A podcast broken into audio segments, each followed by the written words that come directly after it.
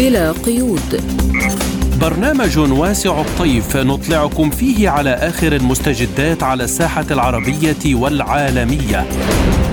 حصريا من إذاعة سبوتنيك. أهلا بكم مستمعينا الكرام في حلقة جديدة من برنامج بلا قيود على مدار ساعة. سنكون معكم أنا محمد جمعة. وأنا نغم كباس والبداية بأبرز العناوين. واشنطن تعد كييف بمزيد من الأسلحة. تسعة أعوام على فاجعة أوديسا. جريمة يخفيها نظام زيلينسكي بسكب دمائها في البحر الأسود. احتجاجات في المغرب ولبنان في عيد العمال لرفع الأجور. بعثات دبلوماسية إيرانية تستأنف عملها في السعودية. لازلتم تستمعون إلى برنامج بلا قيود. وإلى التفاصيل التي نبدأها مما أعلنه البيت الأبيض على أن الولايات المتحدة نفذت تقريبا كل طلب للمساعدات العسكرية في قائمة أوكرانيا مشيرا إلى أنها ستعلن حزمة مساعدات عسكرية جديدة لأوكرانيا قريبا. من جهة أخرى نظمت الحركة البولندية المناهضة للصراع في أوكرانيا مسيرة في وارسو تحت شعار هذه ليست حربنا. مناهضة لتورط بولندا والبولنديين في الصراع حاملين شعارات أوقفوا عصابة بولندا. هنا بولندا وليس بروكسل هنا لا يدعمون بانديرا. وللحديث عن هذا الموضوع ينضم إلينا عبر الهاتف المحلل السياسي الدكتور رضوان قاسم. أهلا بك دكتور في بلا قيود. أهلا وسهلا تحياتي لكم. يعني أبدأ من هذه المظاهرات في وارسو. مناهضة لتورط بولندا بالصراع في أوكرانيا. آه، آه، وقالوا بأن هذه الحرب ليست حرب بولندا. يعني لا تتدخلوا بهذه الحرب. لماذا يصر البولنديين والأوروبيون بشكل عام على هذا التدخل؟ اولا اسمحي لي أن أقول لك أن اولا أحييكم طبعا بعد التحية. أقول لك أن هذا الموقف ليس فقط من الشعب البولندي بل من أغلب الشعوب الأوروبية. وهذا أيضا ما رأيناه في برلين. وفي العديد من الدول الأوروبية التي ترفض هذه الحرب وترفض التدخل لهذه الدول في هذه الحرب التي لا جدوى منها سوى أنها جاءت بالخسائر وجاءت نتائج عكسية على هذه الدول الأوروبية. لكن للأسف الشديد أن الأنظمة الأوروبية اليوم والسياسات التي تتبعها هذه الدول تعاكس وتخالف آراء الشعوب الأوروبية. وهذا ما رأيناه في العديد من دول الاتحاد الأوروبي من مظاهرات ومن من تنديد ومن آه، حتى من خلال آه، يعني كان وإن كان هنالك تظاهرات ضد التضخم وضد الغلاء وهذا كله ناتج عن عن آه، حتى في فرنسا اليوم أيضا احتجاجات نعم نعم بالتأكيد هذه الاحتجاجات دائمة. يعني الموقف الشعبي الأوروبي يختلف تماما عن سياسة الحكومات. لكن فيما يخص بولندا بالتحديد هنالك مسألتين أساسيتين. اولا آه، أدركت آه، أدرك الشعب البولندي أنه هذا هذه المعركة خاسرة لهم مهما طالت الأزمة ومهما كان الدعم لاوكرانيا وأن الولايات المتحدة الأمريكية هي المستفيد الأول والأخير ربما يكون من إطالة هذه الحرب في أوكرانيا. هذه نقطة النقطة الأخرى هنالك آه، رغبة لدى الأوكرانيين أو بالأحرى لدى الحكومة والسياسة الأوكرانية أن تستفيد وتستغل من هذه الحرب في أوكرانيا حتى تقتطع جزءا من الأراضي الأوكرانية آه، لإعادة كما يدعون إعادة التاريخ أنها آه، أرض بولندية. وهذه المسألة أصبحت معروفة وربما يكون هنالك دعما امريكيا خفيا من من من هذا بهذا الموضوع يعني بهذا الخصوص. آه هذه نقطة، النقطة الأخرى والمهمة بالنسبة لأوكرانيا أنها تريد أن تقود عفوا بالنسبة لبولندا أقصد أنها تريد أن تقود الدول الأوروبية. يعني أصبح من الواضح أن الولايات المتحدة الأمريكية تسعى جاهدة لأن تكون بولندا هي القائدة اليوم أو المستقبلية في للاتحاد الأوروبي ولحلف الناتو. النائب عنها يعني النائب عن الولايات المتحدة في بالتأكيد. نعم نعم لأنه هنالك مسألتين أساسيتين في هذا الاتحاد. أولا حلف الناتو فيه دول اقتصادية كبرى مثل ألمانيا وفرنسا وبعض الدول الأخرى. آه هذه لن تعد يعني آه تسير في الركب الأمريكي كثيرا. ورأيناه هذا في الموقف الفرنسي مؤخرا رأيناه في الموقف الروماني تجاه آه تجاه الصين. آه لكن بولندا كدولة يعني أقل وضع اقتصادي أقل بكثير من هذه الدول وخاصة أنه الولايات المتحدة الأمريكية تريد نقل قيادة الناتو وأهمية الناتو من الغرب إلى الشرق لأنها قادرة على أن تسيطر عليه أكثر تسيطر على قراراتها أكثر من ناحية ومن ناحية أخرى تضع قواعدها العسكرية في هذه الدول وهي ستكون قريبة من من الشرق. قريبة ومحاذية إلى روسيا وتريد تطويق روسيا في هذا الخصوص وأيضا وأيضا تطويق الدول الاوراسيه، لهذا السبب الأمريكي يهتم كثيرا ببولندا والدول السوفيتية السابقة حتى يكون تكون شبه يعني سيطرة كاملة للولايات المتحدة الأمريكية على هذه بهذه الدول وعلى هذه الدول لتطويق روسيا من جهة وكما ذكرت لك الدخول في الدول. طيب دكتور رضوان عفوا المقاطعة يعني الولايات المتحدة تعتزم تقديم مساعدة عسكرية إضافية لأوكرانيا قريبا لشن هجوم مضاد هل هذا يعني دكتور أن القوات المسلحة الأوكرانية ليست مستعدة لهجوم مضاد والذي كان ينبغي حسب عدد من البيانات أن يحدث في الثلاثين من الشهر الماضي نعم هذا أعرب عنه أكثر من مرة. كان من قبل القيادات الأوكرانية بحد ذاتها وقبل من قبل الدول الأوروبية أيضا أنه آه، هنالك عجز عسكري لهذه الدول الدعم العسكري الذي آه، قدم من قبل الدول الأوروبية وحلف الناتو إلى الولايات وإلى أوكرانيا لم يسبق له مثيل في التاريخ أنهم فتحوا كل مخازنهم من أسلحة ومن عتاد ومن ذخيرة وحتى خلت وبدأوا يستخدمون أسلحة آه، وذخائر جيوشهم وهذا ما حصل بالنسبة لما عبر عنه وزير الدفاع الألماني عندما قال أنه بدأنا نستخدم أو أو بدأت يعني آه، وزارة الدفاع الألمانية تستخدم الذخيرة للجيش وهذا أمر خطير جدا. يعني حتى أنهم أخلوا مخازنهم بدعم الاوكرانيا ورغم ذلك لم تؤتي أكلها لم تأتي بنتائج إيجابية لهم. ولم تستعيد شبر واحد بل هنالك دائما تراجع وتراجع وهذا هزيمة يعني هزائم تلو تلو الهزائم لهذه الدول. الأوكران أنفسهم قالوا أننا نحن أجلنا هذا الهجوم لأننا آه، يعني ينقصنا الذخيرة والأسلحة والعتاد وإلى ما هنالك. هذا إن دل على شيء يدل على أن الضربات التي تلقوها ضربات موجعة ومهمة جدا وخاصة في المرحلة الأخيرة حيث كانت تصل يعني المعدات والعتاد والذخائر تصل إلى المخازن ثم تأتي الضربات من قبل القوات الروسية لتضربها وتدمرها في أماكنها، هذا أصبح عجز واضح لدى الأوكران، الجيش الأوكراني ولدى حلف الناتو في دعمهم العسكري ولم يعودوا باستطاعتهم أن ينفذوا هذا الهجوم المضاد. رغم بين هلالين أنا بالنسبة لي أقرأ أنه الهجوم المضاد هو هجوم إعلامي أكثر منه واقعي لأنهم يعرفون تماما معرفه لا قدرة للجيش الأوكراني على بعد الخسائر التي تلقاها على مواجهة الجيش الروسي أو أن أن يقوم بهجوما مضادا إلا في حالة واحدة وهو التدخل المباشر من قبل الدول الأوروبية وحلف الناتو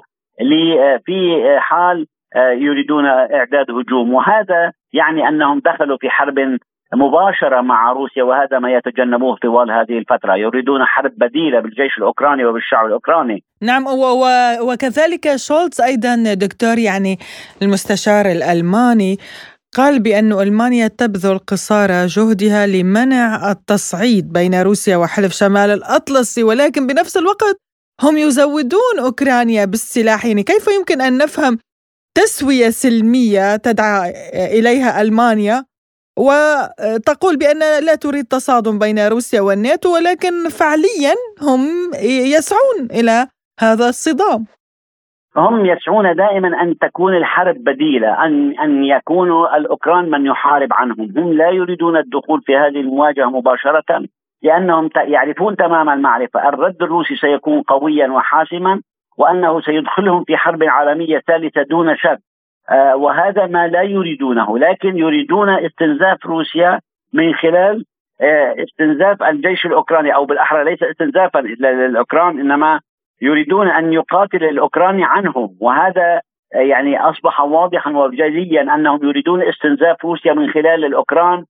ولكن الذي يحدث دكتور على أرض الواقع أن الاقتصاد الأوروبي هو من يستنزف القوات الأوكرانية هي من تستنزف أكثر من الروسية يعني بالنهاية كأنه انعكس الفعل على الفاعل نفسه. مع هذا هذا ما ذكرته انه كل المحاولات التي سعوا إليها خلال هذه الفترة منذ بداية المعركة العسكرية حتى يومنا هذا انعكست سلبا عليهم لأنهم كانوا يتصورون أن آه، آه، روسيا ستنهار خلال أسابيع قليلة بعد الحصار الاقتصادي الذي حصل والانهيار الاقتصادي ربما يهدد الأمن القومي الروسي أو يسقط النظام في روسيا.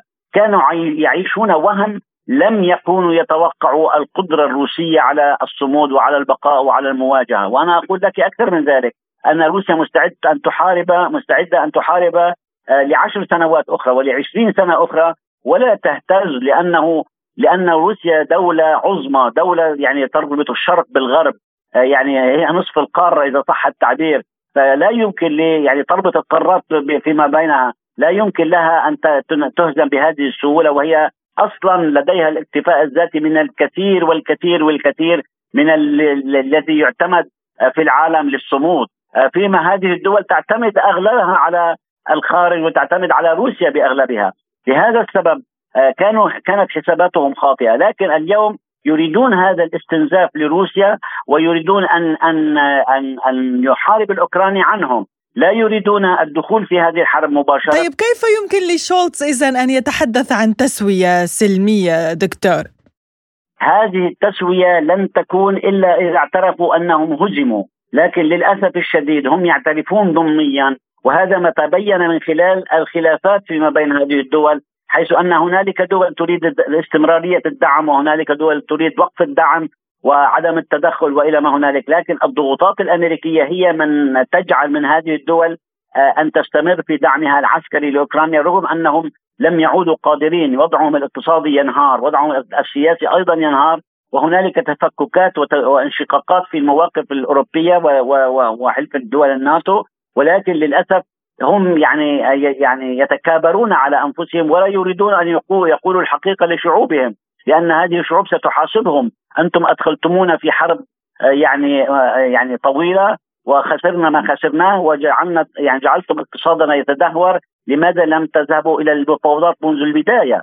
لهذا السبب نرى الأخذ والرد هنا في المواقف الأوروبية أن فرنسا وألمانيا تريد من ناحية الذهاب إلى المفاوضات ولكن من ناحية أخرى تدعم الجيش الأوكراني بالأسلحة والذخيرة وهذا طبعا ضمن من خلال الضغوطات الأمريكية ومن خلال عدم قدرتهم على مواجهة الحقيقة على عدم قدرتهم على قول الحقيقة لشعوبهم أننا نحن هزمنا في مواجهة روسيا بل روسيا هزمتنا اقتصاديا هزمتنا سياسيا وحتى عسكريا. نعم نعم دكتور. وبنفس الوقت الآن نلاحظ هناك محاولات للترويج للتسوية بما في ذلك الفاتيكان وقال البيت الأبيض عن ذلك أنه على علم بذلك.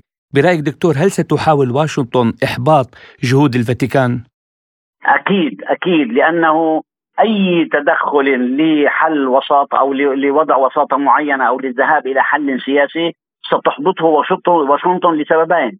اولا رغم كل الظروف الصعبة التي تعيشها الولايات المتحدة الأمريكية وخاصة على الصعيد الاقتصادي وخاصة ما سمعناه عن عن انهيار بنوك اليوم مؤخرا عن آه، آه، إفلاس البنوك الجديدة.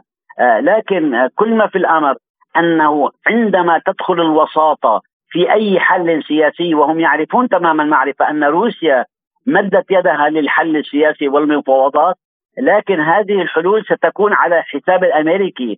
ستسقط الحجة الأمريكية التي كانت آه، يعني متخذة سابقا وخاصة في عهد جو بايدن آه، الحالي وهو الذي يترشح إلى أو ترشح إلى إلى مرحلة جديدة أو انتخابات القادمة.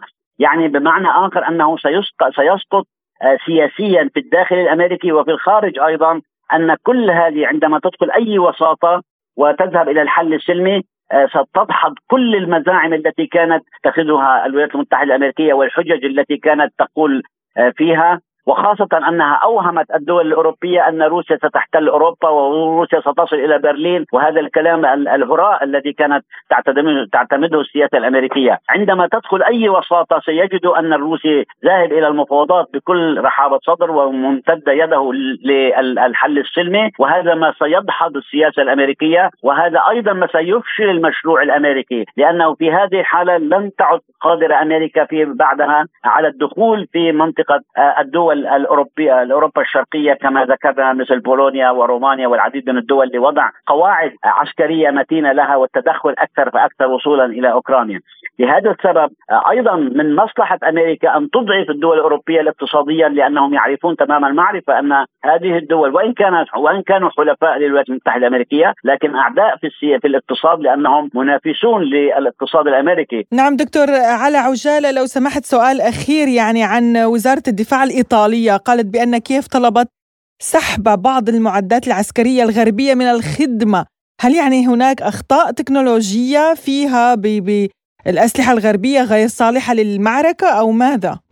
نعم لأنهم وجدوا الأوكران أن الأوروبيون يبعثون بهذه الأسلحة المهترئة الغير قادرة غير يعني حتى ليست لهذه الطبيعة الموجودة في أوكرانيا لا تستخدم وأصبحت قديمة ويريد الأوروبيون أن يعني يتخلصوا منها بطريقة أو أو بأخرى فتذهب إلى أوكرانيا يقبضوا ثمنها من الولايات المتحدة الأمريكية ومن أوكرانيا وبالنتيجة يكونوا تخلصوا من ال ال هذه الأسلحة القديمة واستفادوا منها ماديا. آه هذه مسألة أصبحت واضحة وبينة وهم لا يستطيعون إرسال أسلحة حديثة لأنه سيكون هذا تدخلا ومواجهة مباشرة مع روسيا وهنا يدخل يدخل في الحظر بحرب عالمية ثالثة لأنه سيكون تدخلا مباشرا فيما لو أرسلت أسلحة فتاكة وهذا ما حذر عنه منه الروس أكثر من مرة. وخاصة ما رأيناه في موضوع القذائف التي التي تحمل يورانيوم مخصب من قبل بريطانيا. أي أسلحة خطيرة وحديثة ممكن أن يؤثر على الجيش الروسي الروسي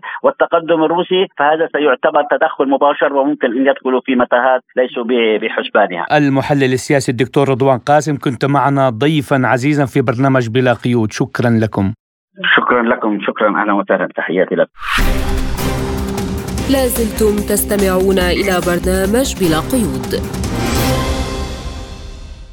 وإلى جرائم نظام زيلينسكي التي يندى لها جبين العالم حيث ارتكب القوميون المتطرفون الأوكرانيون في أوديسا مجزرة حقيقية بحق الأشخاص الرافضين للانقلاب الذي حدث في كييف عام 2014 التفاصيل في التقرير التالي.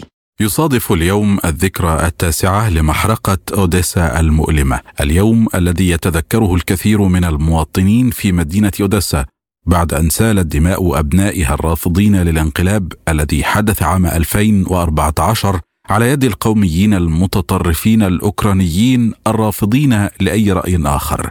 ارتكب القوميون المتطرفون الأوكرانيون في أوديسا مجزرة حقيقية بحق الأشخاص الرافضين للانقلاب الذي حدث في كييف عام 2014 الأمر الذي جعل هذا اليوم الثاني من مايو أيار من عام 2014 بمثابة ذكرى سوداء مظلمة بالنسبة للكثيرين ممن عاشوا ذلك الحدث المؤلم الذي تحاول سلطات كييف ومن خلفها داعموها وأباطرة إعلامهم إخفاءها عن العالم وطمس حقيقة ما حدث في ذلك اليوم الحزين الذي سالت فيه دماء المواطنين وسكبت في البحر الأسود ونظمت حركة كوليكوفوبولي عددا من المظاهرات الاحتجاجية في أوديسا على خلفية الانقلاب الذي عرضه الكثيرون لكن أصوات المواطنين وارائهم لم ترق للسلطات التي حاولت قمع وحجب أي رأي آخر وطمس جميع الحقائق.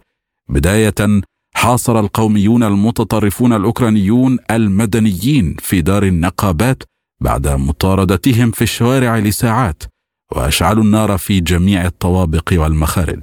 حاول بعض المدنيين الأبرياء الرافضين للانقلاب الاختباء داخل مكاتب دار النقابات في أوديسا ولكن النازيين الأوكرانيين عمدوا إلى ركلهم وضربهم بالسكاكين وألقوا بهم من الأدراج وبعضهم تم رميه من النوافذ. 32 شخصا آخرون لقوا حتفهم ليصل بذلك مجموع من قتلوا في تلك المجزرة إلى 42 شخصا. وفي تلك الأثناء اشتعلت النار في دار النقابات وتلقت مطافئ المدينة إشعارا بنشوب حريق في دار النقابات ولكنها تجاهلته ولم ترسل سيارات إطفاء الحريق إلى موقع الحريق إلا في وقت متأخر. وحاول الموجودون في المبنى المحترق إنقاذ أنفسهم من خلال القفز من طوابقه واعتدى المتطرفون على الناجين بالضرب المبرح. ولم يصادق القضاة على الاتهامات الموجهة إلى المتهمين. وجاء في قرار المحكمة أن النيابة العامة لم تحاول إثبات التهم الموجهة إلى من أحالتهم إلى المحاكمة. والواقع أن المحققين لم يجدوا المسؤولين الحقيقيين عن فاجعة اوديسا استطاع 250 شخصا النجاة من خطر الموت المحقق ولكن طالتهم آثار المحرقة التي ارتكبها النازيون الجدد. فقد أصيب أغلبهم بإصابات خطيرة وعانوا جميعا آثار الاختناق داخل المبنى. وعن هذه الجريمة تحدثت لسبوتنيك النائبة في الدوما الروسي ماريا بوتينا. بالطبع سوف تغطي السلطات الأوكرانية على نفسها ومع الأخذ في الاعتبار التحقيق الذي تم بشأن حقيقة المأساة في أوديسا هناك الكثير من الناس مدانون في هذه القضية ولكن لن تتم محاكمتهم. نعم. إن مأساة أوديسا لم تكن عن طريق الصدفة وأنا لا أؤمن بالصدفة عندما تكون لفترة طويلة وأكثر من ذلك عندما يتعلق الأمر بمثل هذا الحدث الرهيب. كل هذا تم التخطيط له بشكل هادف وواع. يصعب علي أن أتخيل شخصا يمكن أن يأخذ مثل هذه الخطيئة على روحه. ولكن على ما يبدو كان هناك مثل هؤلاء الأشخاص الذين بسهولة ارتكبوا هذه الخطيئة وتحملوا وزرها. لذلك عن أي نوع من التحقيق يمكن أن نتحدث عنه. المأساة لا يمكن نسيانها ولا سيما أنها حياة أناس حقيقيين لديهم أقارب وأصدقاء. إنها ليست مجرد مسألة قومية بل هي جريمة نازية ضد الإنسانية. هذا ما جربوه في نورنبرغ. نحن بحاجة إلى تسمية الأشياء بمسمياتها الصحيحة. بدوره قال المحلل السياسي في شبكة روسيا سيفودنيا الإعلامية فلاديمير كورنيلوف. أعتقد أنني أرى أوديسا تماما مثل أي شخص نزيه وعقلاني ولديه ضمير حي. هذه جريمة يندى لها الجبين وتشابه تماما المحرقة التي جرت في ختين من قبل النازيين. وليس من باب الصدفة جاءت عبارة أوديسا ختين لقد أصبحت نقطة تحول محددة في عام 2014 للعديد من الناس بما في ذلك في دونباس. جدير بالذكر أنه كانت هناك بالفعل تحدث مناوشات وكانت قد ظهرت للعلن إعلانات عن جمهوريتي دونيتسك ولوغانسك الشعبيتين وقتال. من أجل دامبس ولكن بالنسبة للكثيرين كانت هذه التطورات عبارة عن أحداث تجري في منطقة الميدان الواقعه في كييف لا أكثر. وكان ذلك ينظر إليه على أنه شيء سطحي وكانت كل القصص عن النازيين مجرد هراء وأنهم قوه تهزم بعضها البعض وهي محدودة للغاية. إلا أن أحداث الثاني من مايو أيار فتحت أعين العديد من سكان دمبس وسكان أجزاء أخرى من أوكرانيا على ما يحدث بالفعل. وللحديث أكثر عن هذا الموضوع ينضم إلينا عبر الهاتف مدير مركز جي, سي ام جي إس إم للدراسات الدكتور آصف ملحم. أهلا بك دكتور آصف وأبدأ معك عن فاجعة أوديسا التي مر عليها تسعة أعوام. جريمة أخفاها نظام زيلينسكي وسكب دماءها في البحر الأسود. يعني إلى أين وصلت التحقيقات دكتور التي نفذها نظام كييف حول مجزرة أوديسا؟ أه تحياتي لكم وللسادة المستمعين. سيدي الكريم المشكلة أن جميع يعني الفيديوهات التي تم تصويرها في تلك المنطقة وجميع يعني الشهود التي كانت حاضرة على ذلك تؤكد أن النازيون هم من قاموا باختراق الجموع في تلك فاجعة في مدينة أوديسا وتحديدا في ساحة جريتشسكي في شارع جوكوفسكي وكانوا يحملون الزجاجات الحارقة وقاموا بإحراق بيت النقابات. آه، والجميع يؤكد أنهم هم من قاموا بخطف سيارة الأطفاء التي كانت قادمة لإطفاء الحرائق رغم أنها تأخرت كثيرا. جرى تحقيق في تلك القضية وتم اتهام من اتهام 19 آه، شخص. من الناشطين المعروفين طبعا بالنازين جدد أو نشطاء الميدان. ولكن آه، تم يعني تم السكوت عن هذه الحادثة وإخفاء كل يعني كل ما كل ما يتعلق بها. ولاحقا في عام 2017 جرت محاكمة أخرى وتم الإعفاء عن هؤلاء النازيين ولم والموضوع وفي يعني على ما أعتقد بعد ذلك بفترة قصيرة جرت محاكمة أخرى في إحدى المحاكم المحليه في مدينة أوديسا وتم اتهام قائد الشرطة في تلك المنطقة بالفاجعة ولكن قائد الشرطة نفسه آه، وأعتقد اسمه ديمتري تشوجيزدي غير موجود في أوكرانيا على الإطلاق الآن يعني و آه، يعني سجلوها بالنسبة لهم لشخص مجهول غير موجود. طبعا أستاذ أستاذ أستاذ نغم يعني هذه آه، يعني هذا الشخص القائم بأعمال قائد شرطة كييف وقتها عفوا أوديسا. نعم. هو غير موجود أصلا في أوكرانيا.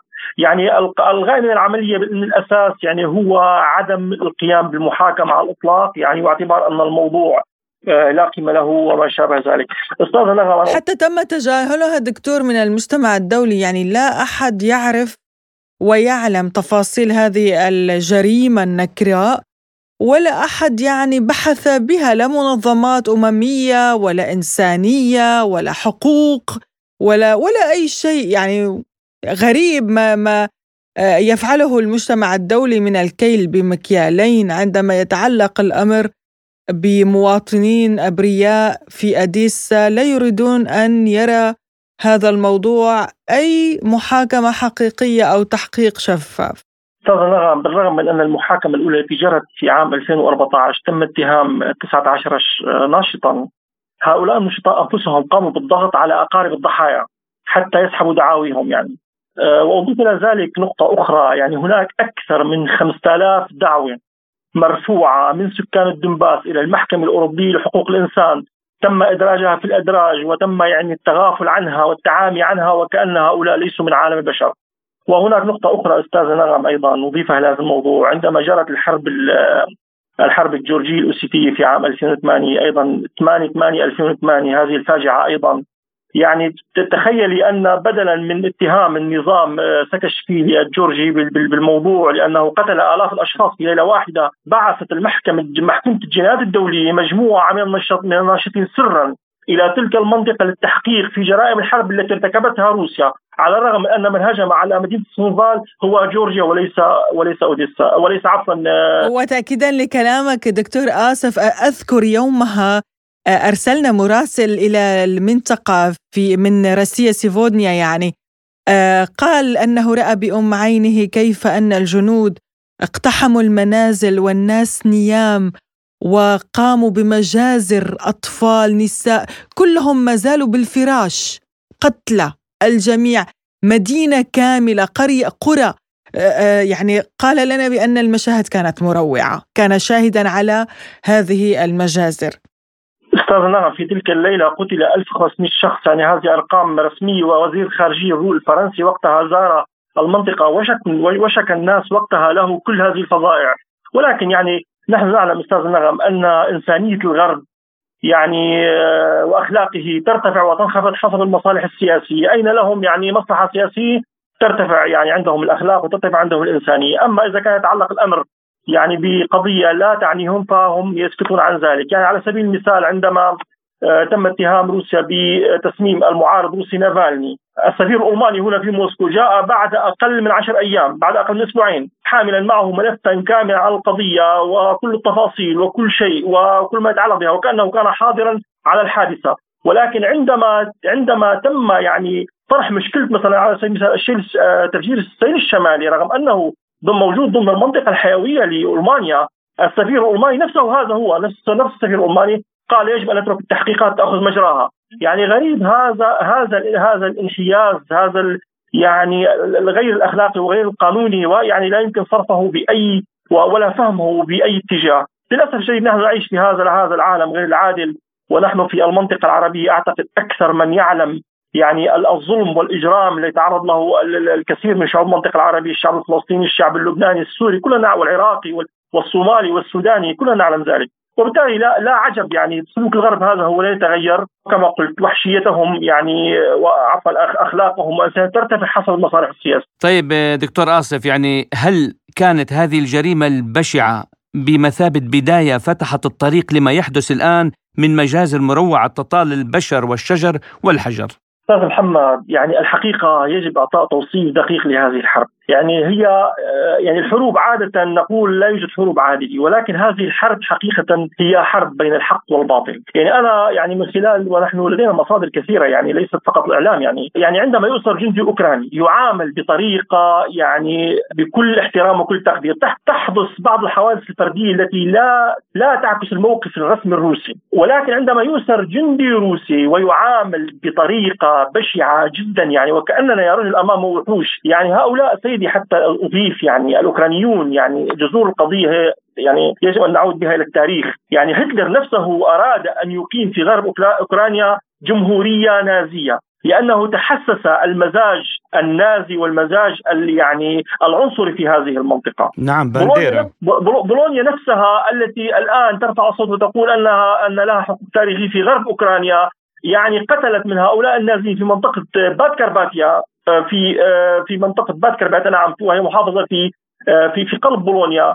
قتلت منهم العديد بعد انتهاء الحرب العالمية الثانية. يعني المشكلة نحن المزاج النازي أستاذ أستاذ محمد يعني هذا موجود في أي منطقة في العالم. يعني قد نجده في أي مناطق يعني تقاطعات يعني إثنية أو دينية. ولكن إذا هذا المزاج لم. لم يجد من يزكي من من يزكيه من آه، يشعله لن يرتفع ونحن نعلم ذلك جيدا. والغرب هو المسؤول المباشر عن ارتفاع هذا المزاج النازي في أوكرانيا. وروسيا تقوم بواجبها وهذه الحرب حرب عادلة. واستئصال النازيين من أوكرانيا آه، يعني هي حرب مقدسة بكل ما تعنيه الكلمة. ويجب ان نتعاون يعني الجميع آه، من من إعلاميين ومفكرين وباحثين وصحفيين. يجب أن أن نتعاون مع روسيا في هذا الشأن، لأن هذه النازية إن تفجرت في أوكرانيا وخرجت تتدفق إلى مناطق أخرى في العالم. نعم شكرا جزيلا لك مدير مركز GSM للدراسات الدكتور آصف ملحم كنت معنا عبر الهاتف من موسكو شكرا لك. شكرا لك. أهلا وسهلا بكم. أهلا وسهلا بكم.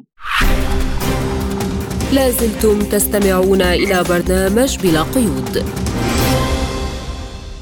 وإلى احتجاجات عيد العمال في المغرب ولبنان ففي المغرب نظمت مسيرات من قبل المنظمات النقابية الرئيسية في البلاد بما في ذلك الاتحاد العام لعمال المغرب والاتحاد المغربي للشغيلة والاتحاد الديمقراطي للشغل والاتحاد الوطني المغربي للشغل. تطالب السلطات برفع الأجور وخفض أسعار المواد الغذائية والسلع الاستهلاكية وتحسين القوة الشرائية والوضع الاجتماعي والاقتصادي للطبقة العاملة. وذلك داعين الحكومة إلى اتخاذ إجراءات فورية للحد من الأسعار وإيجاد توازن بين الواردات والصادرات من أجل الحد من التضخم وأيضا اتخاذ إجراءات عاجلة للحفاظ على الغذاء. وللحديث أكثر عن هذا الموضوع ينضم إلينا عبر الهاتف من المغرب الكاتب والمحلل السياسي الدكتور لحسن العسبي. أهلا بك دكتور في برنامج بلا قيود ودعنا نبدأ من إمكانية أن تتحول هذه المسيرات إلى احتجاجات أكثر جدية. أولا احتفالات فاتح ماي هي احتفالات عادية جدا سنوية بمناسبة اليوم العالمي للعمال وهي كانت تحدث دائما في المغرب لأن المركزيات النقابية والمغرب لتذكير لقرائكم ومستمعيكم الكرام في سبوتنيك المغرب له تقاليد راسخة وقديمة جدا في الاحتفال بفاتح ماي، لماذا؟ لأن المغرب آه، هو من البلدان العربية إن لم يكن من البلد العربي الوحيد تاريخيا الذي كانت فيه دائما تعددية سياسية، تعدد الأحزاب ومنذ استقلاله سنه 1956 وتعددية نقابية بحيث هناك ثلاث مركزيات قوية جدا في المغرب. أولها هي الاتحاد المغربي للشغل لأن أقدمها. ثم الكونفدرالية الديمقراطية للشغل آه، التي تأسست في 1979 78 79 وهي تنتمي إلى اليسار. ثم فيما بعد نقابة نقابة الاتحاد الوطني للعمال اللي هي نقابة إسلامية وهي أضعفهم. وهذه من المفارقات في المغرب بحيث أن النقابات القوية في المغرب هي دائما النقابات اليساريه فبالتالي الحركة النقابية قديمة في المغرب ليست حديثة. والاحتفال بفاتح ماي بفاتح آيار كما تقولون في المشرق هو احتفالات عادية جدا تمر كل سنة. أما بخصوص الاحتجاجات ما ترمي إليه في سؤالك ربما بخصوص الاحتجاجات في المغرب المغرب أو المغاربة لهم تقاليد في الاحتجاجات بحيث هي احتجاجات خارج فاتح ماي. هناك احتجاجات أحيانا تكون ذات صبغة وطنية بحيث أنها تحدث بنسب كبيرة تصل حتى إلى مليون متظاهر مثل ما كانت تحدث في الرباط والدار البيضاء. آه، لأسباب إما داخلية أو خارجية يعني تضامن مع القضية الفلسطينية أو آه، تضامن مع العراق آه، أو تضامن مع الاحتجاج ضد ضد إحراق المصاحف القرآن في بعض الدول آه، إلى آخره. وهناك احتجاجات اجتماعية. احتجاجات اجتماعيه هي في المغرب عادية ودورية دائما. هناك احتجاجات دائما أمام البرلمان. حتى قلنا إن هناك احتجاجات على مدار السنة أمام البرلمان للحاملي الشهادة المعطلين في إحدى المراحل من من التسعينات. يعني حوالي عشر سنوات هناك شبه مظاهرات يومية واحتجاجات يومية أمام البرلمان. ثم فيما بعد هناك احتجاجات اجتماعية. مثل ما حدث في الريف منذ أربع سنوات أو خمس سنوات هي احتجاجات اجتماعية وقعت في الريف في شمال المغرب في مدن الحسيمة أساسا مدينة الحسيمه والمدن المجاورة لها الناظور وغيرها. ثم هناك احتجاجات اجتماعية أخرى آه، مجالية إما مرتبطة بالماء آه، نقص في المياه الشرب إلى آخره. فبالتالي ثقافة الاحتجاج ما أقصد إليه هو أن ثقافة الاحتجاج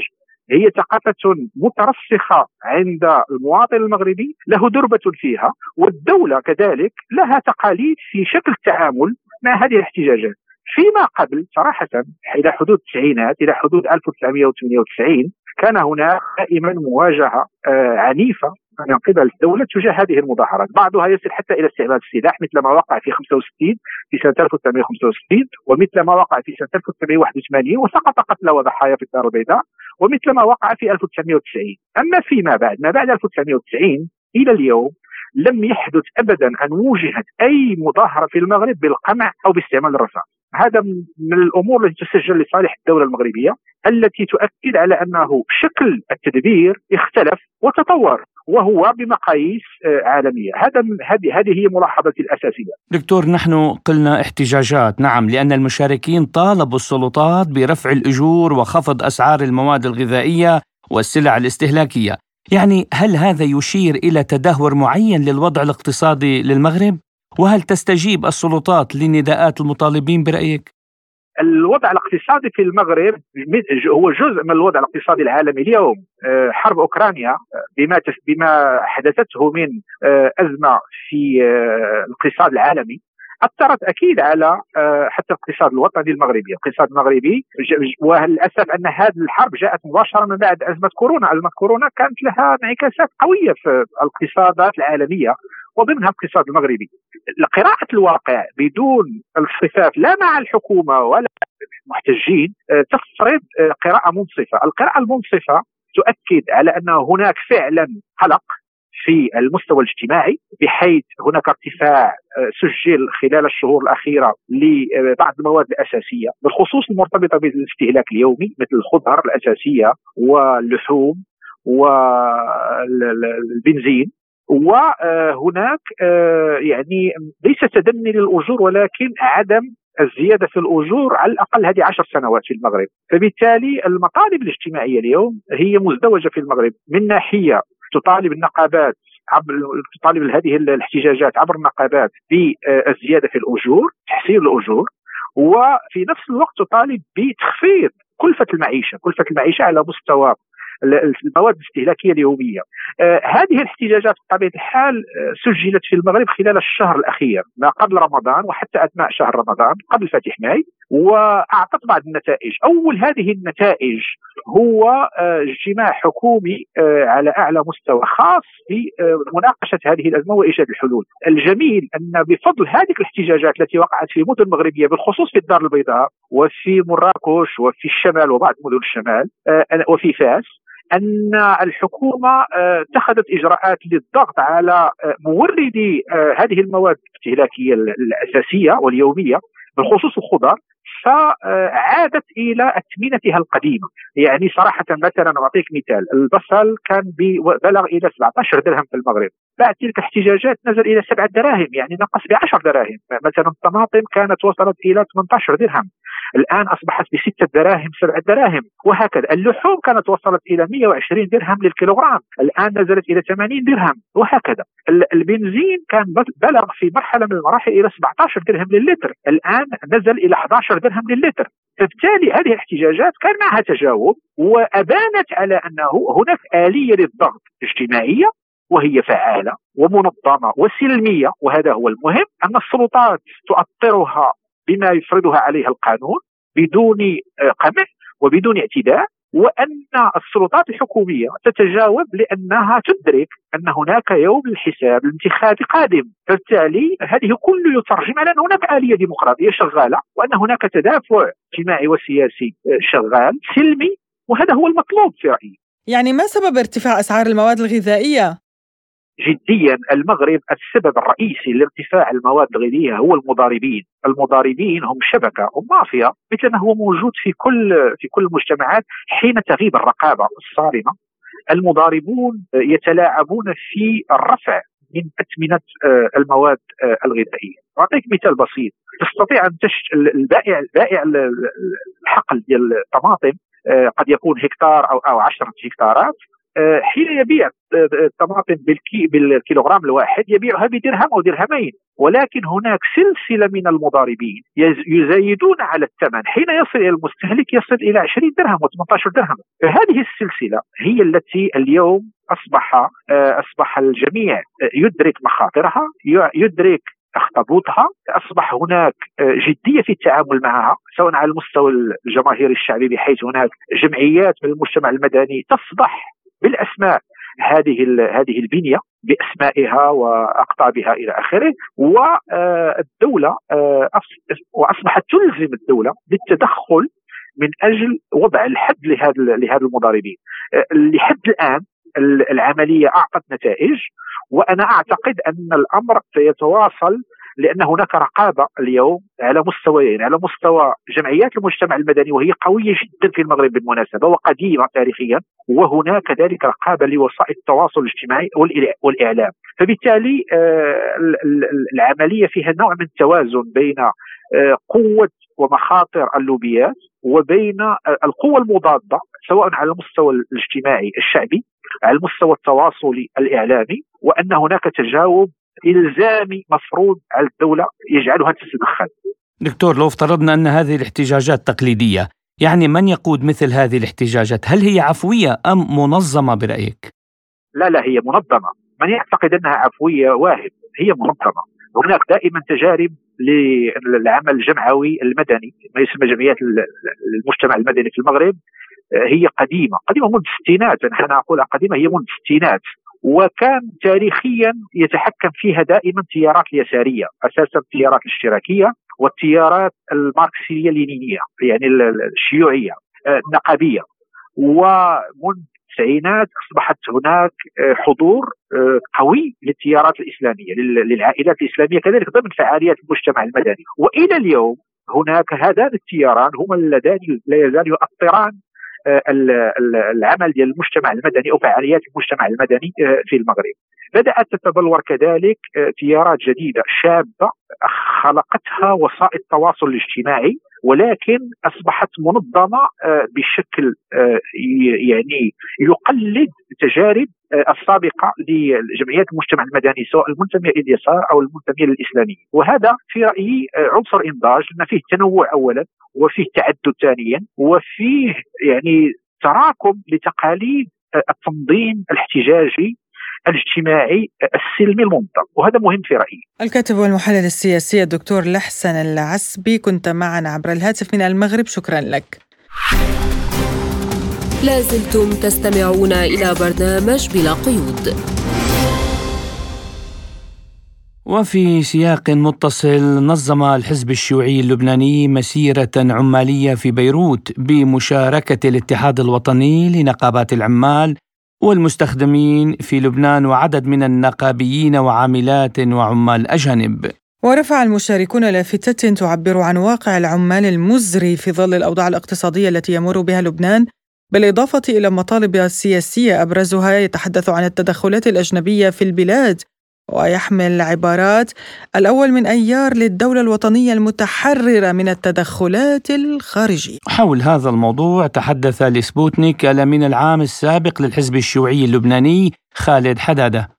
بالنسبة لنا المشكلة مش مشكلة رئيس ومشكلة حكومة. كان هناك رؤساء وكان هناك حكومات وكان هناك مجالس نيابية ولا زال. والأزمة تتفاقم. نحن نتحمل أزمة البنية الرأسمالية في العالم والرأسمال التابع في بلدنا. والعمال هن اللي عم يدفعوا الثمن والفقراء. وبالتالي المشكلة الأساسية مشكلة نظام يتحالف فيه الرأسمال التابع تغمى المالية مع أمراء الطوائف واحزاب الطوائف. هذه المشكلة الحقيقية. مش مشكلة منظومة وأشخاص مشكلة نظام. وبالتالي ايا كان الرئيس وسواء وجد الرئيس أو لم يوجد الفئة الحاكمة السلطة العميقة موجودة وهي التي تتحمل المسؤولية. وهذه المظاهرة ضد النظام وضد السلطة العميقة تحالف رأس المال والطوائف ورجال الدين اللي عادة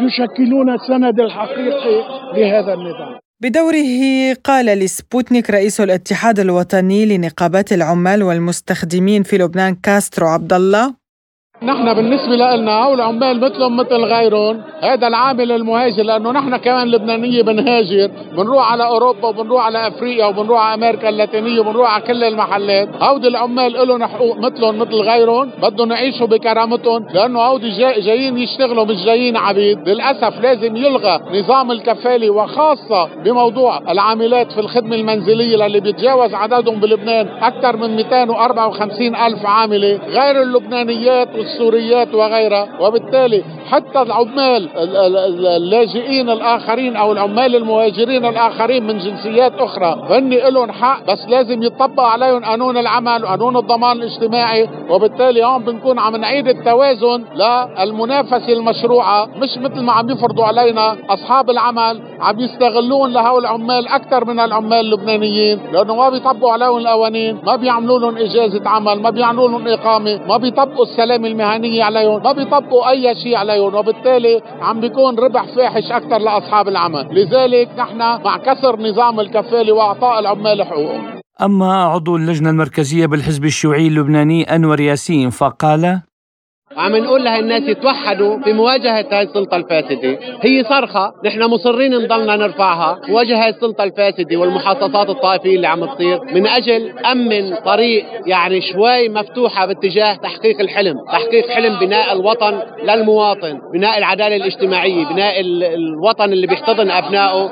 مش بيهجر أبنائه ومش بيفتعل الأزمات مثل ما اليوم عم يفتعلوا الأزمات بين لبناني وسوري مع أنه هن السلطة الحاكمة اللي مسؤولة عن عدم تنظيم الدخول السوري إلى لبنان كلاجئين إلى لبنان أو كنازحين. هن مسؤولين وبيجوا بيعملوا بيفتعلوا اليوم أزمات ليحرفوا البوصلة عن النضال ضدهم ضد هاي السلطة الفاسدة. دعوتنا لكل الناس يتنبهوا من هذه السياسة ويوحدوا صفوفهم لإسقاط هاي السلطة الفاسدة اللي سرقت خيرات البلد سرقت لهم دمهم وعرقهم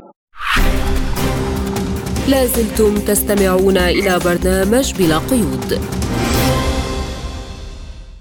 كشف المتحدث باسم الخارجية الإيرانية ناصر كنعاني بأن البعثات الإيرانية الثلاث في السعودية قد بدأت نشاطاتها في خطوات أولية وأعرب عن أمله في أن تبدأ البعثات في البلدين نشاطاتها الكاملة خلال السقف الزمني المحدد لها. ولم يكشف عن هذا السقف لكنه كشف عن إقامة فريق إيراني في السعودية للتمهيد لاستئناف لكامل الأنشطة الدبلوماسية. ولفت إلى أن السفارة الإيرانية في الرياض وقنصلياتها وممثلياتها لدى منظمة التعاون الإسلامي في جدة بدأت تمارس نشاطاتها الأولية. لمناقشة هذا الموضوع ينضم إلينا عبر الهاتف من طهران الخبير بالشأن الإيراني سمير شوهاني أهلا بك أستاذ سمير بداية يعني هل هناك تفاصيل أخرى عن افتتاح بعثات دبلوماسية إيرانية في السعودية؟ وهل يمكن الحديث عن التحسن النهائي للعلاقات بين طهران والرياض؟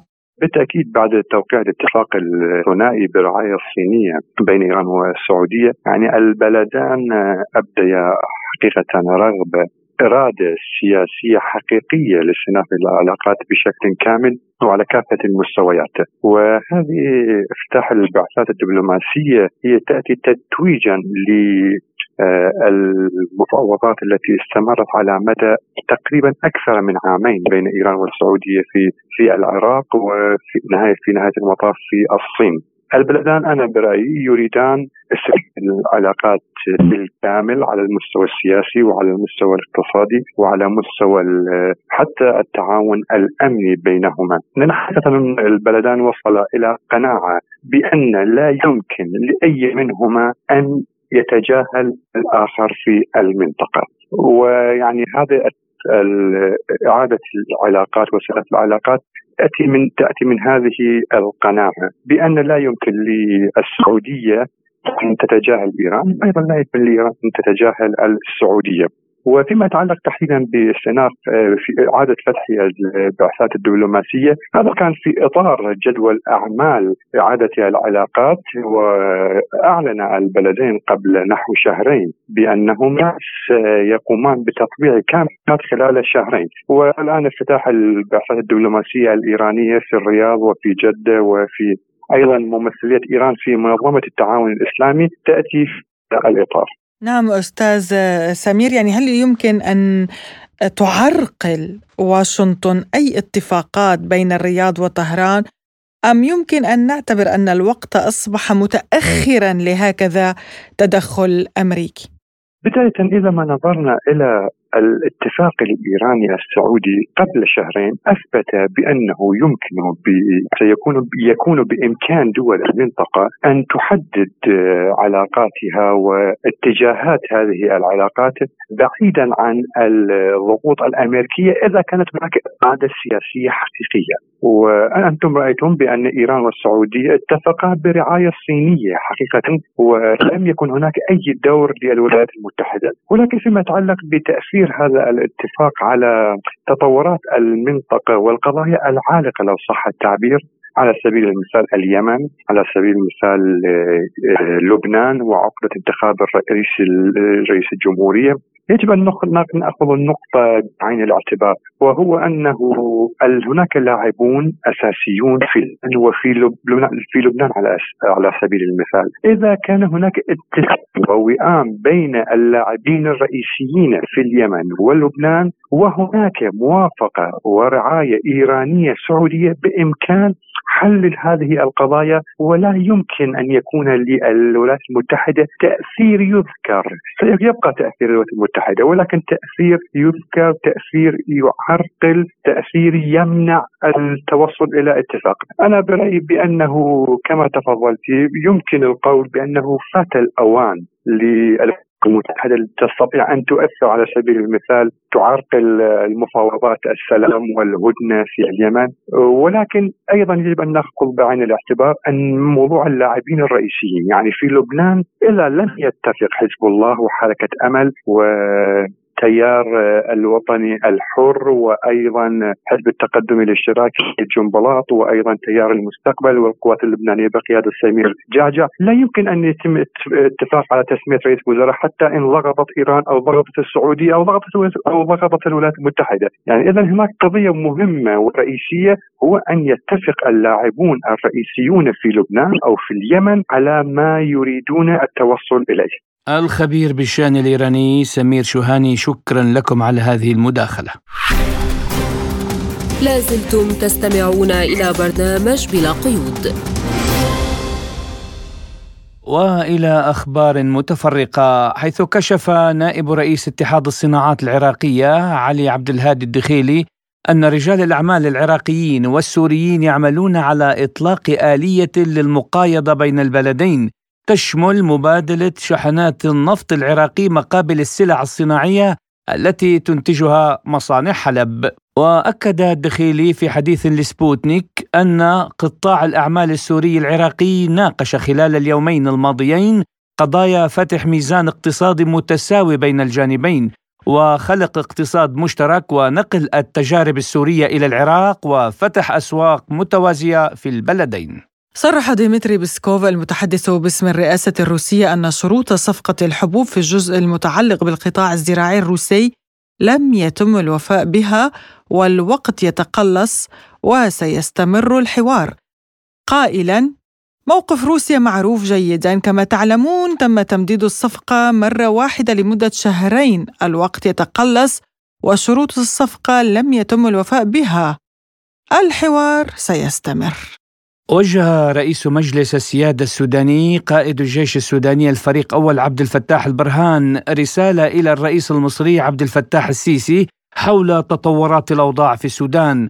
وقال المتحدث باسم الخارجية المصرية وزير الخارجية سامح شكري استقبل مبعوث رئيس مجلس السيادة السودانية سفير رفع الله الحاج علي ومشيرا إلى أن الأخير نقل إلى وزير الخارجية المصري رسالة شفهية من البرهان إلى السيسي حول تطورات الأوضاع في السودان على ضوء العمليات العسكرية الجارية منذ أكثر من أسبوعين. وأيضا بالشأن السوداني أعلن مجلس السيادة السوداني عن وجود محادثات مرتقبة مع قوات الدعم السريع في المملكة العربية السعودية إذ قال عضو مجلس السيادة السوداني شمس الدين الكباشي إنه سيحضر محادثات مباشرة في مدينة جدة السعودية اليومين المقبلين لبحث هدنة في البلاد وأن المحادثات ستكون بمشاركة ممثلين عن قائد قوات الدعم السريع محمد حمدان دقلب مشددا على أنه لا جلوس مع حميدة نفسه. اعتبرت وزارة الخارجية الإيرانية أن وفاة القيادي في حركة الجهاد الإسلامي خضر عدنان في السجن الإسرائيلي يظهر مشروعية ومظلومية مقاومة الشعب الفلسطيني أكثر من أي وقت مضى. صرح وزير الدفاع الروسي سيرجي شويغو أن شركة أسلحة الصواريخ التكتيكية KTRV يجب أن تضاعف إنتاج الأسلحة عالية الدقة في أقصر وقت ممكن قائلا المؤسسة تنفذ أمر دفاع الدولة في الوقت المحدد. من الضروري الآن في أقصر وقت ممكن مضاعفة حجم إنتاج الأسلحة عالية الدقة. اليوم سنسمع كيف تتعامل الشركة مع هذه المهمة. أبلغ رئيس الاستخبارات البيلاروسية رئيس الجمهورية ألكسندر لوكاشينكو اليوم بتفاقم الوضع على حدود البلاد. ووجه الرئيس البيلاروسي للانتباه إلى الزيادة الأخيرة في حالات تسلل المخربين إلى البلاد. وطالب قوات الأمن بتقديم مقترحات لمواجهة هذا الوضع. قال نائب رئيس الوزراء البولندي بيوتر جلينسكي أن المعارضة البولندية ونصف أوروبا لديهم رغبة في تحسين العلاقات مع روسيا وإنهاء الصراع في أوكرانيا في أقرب وقت ممكن. قائلا ليس لدى منافسون السياسيون ببساطة طريقة أخرى إنهم هكذا تحالفاتهم السياسية هكذا ناخبيهم هكذا إنهم رهائن لمجموعة من المصالح إنهم لا يفكرون إلا في إنهاء الحرب في أوكرانيا في أقرب وقت ممكن والاستمرار في العمل مع روسيا والتعامل معها. لازلتم تستمعون إلى برنامج بلا قيود. موضوعنا الأخير من هنا من موسكو إذ افتتح مهرجان الموسيقى الدولي الطريق إلى يالطا 2023 في موسكو وبحسب المنظمين سيقام في قصر الكريملين بالأغاني السوفيتية عن الحرب الوطنية العظمى وسيؤديها مطربون من ألمانيا والولايات المتحدة وفرنسا ومنغوليا وإيطاليا وصربيا والهند وتركيا واليونان وإسرائيل والجزائر. الطبيب والموسيقي الجزائري عماد الدين مدادي تحدث لسبوتنيك عن مشاركته في المهرجان. جيت لهنا باش نشارك في festival اسمه Road to Yalta طريق إلى يلطا المرة الأولى اللي نجي للروس سمعت بزاف عليها parce que عندي آه، بزاف آه، يعني آه، أساتذة روسيين اللي هضروا لي على الروس وحبوني فيها.